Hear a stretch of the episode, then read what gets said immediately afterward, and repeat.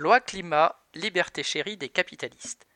Les deux premières semaines de débats à l'Assemblée nationale sur la loi climat et résilience illustrent jusqu'à la caricature l'impossibilité d'enrayer le réchauffement climatique en comptant sur les lois et les mesures gouvernementales.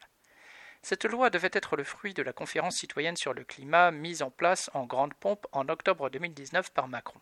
Alors que celui-ci s'était engagé à reprendre les mesures déjà bien modérées proposées par les 150 citoyens tirés au sort pour participer à cette conférence, le projet de loi soutenu par Barbara Pompili, ministre de la Transition écologiste, les a encore affadis.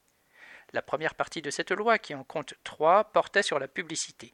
Toutes les mesures qui auraient pu limiter, même à la marge, le droit des industriels à faire de la publicité pour des produits polluants ont été écartées un abonnement demandait que, citation, les entreprises communiquent la répartition de leurs investissements publicitaires. Fin de citation.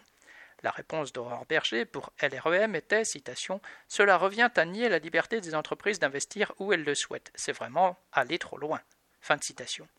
Son collègue du Gers a ajouté, citation, Nous demandons déjà beaucoup aux entreprises dans ce texte, il ne faut pas en rajouter. Fin de citation. Ces cris du cœur résument la position du gouvernement ne surtout rien imposer aux capitalistes.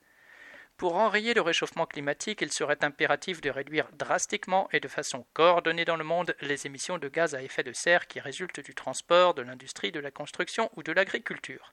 Tous ces secteurs sont contrôlés par des capitalistes qui ne raisonnent qu'en fonction du profit immédiat qu'ils peuvent réaliser sans mesures coercitives, sans une surveillance permanente de leurs décisions, sans leur imposer une coordination et une planification de leurs investissements, ces industriels continueront de faire ce qu'ils veulent et ce sera après eux le déluge.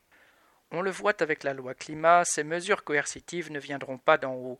Les politiciens au pouvoir, comme ceux qui aspirent à y accéder, y compris ceux qui se revendiquent de l'écologie et qui défilent dès qu'ils peuvent pour le climat, se prosternent tous devant la propriété privée et les intérêts des possédants. Pour ceux qui dirigent l'État, le moindre contrôle sur les décisions des capitalistes est un sacrilège.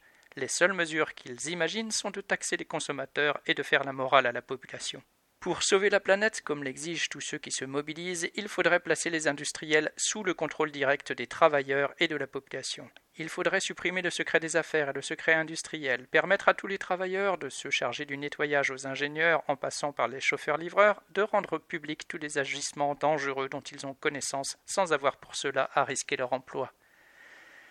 Il y a urgence à enrayer la catastrophe écologique, tout comme il y a urgence à stopper la catastrophe sociale. Les deux sont liés et les résoudre nécessite la même intervention consciente des travailleurs qui produisent tout.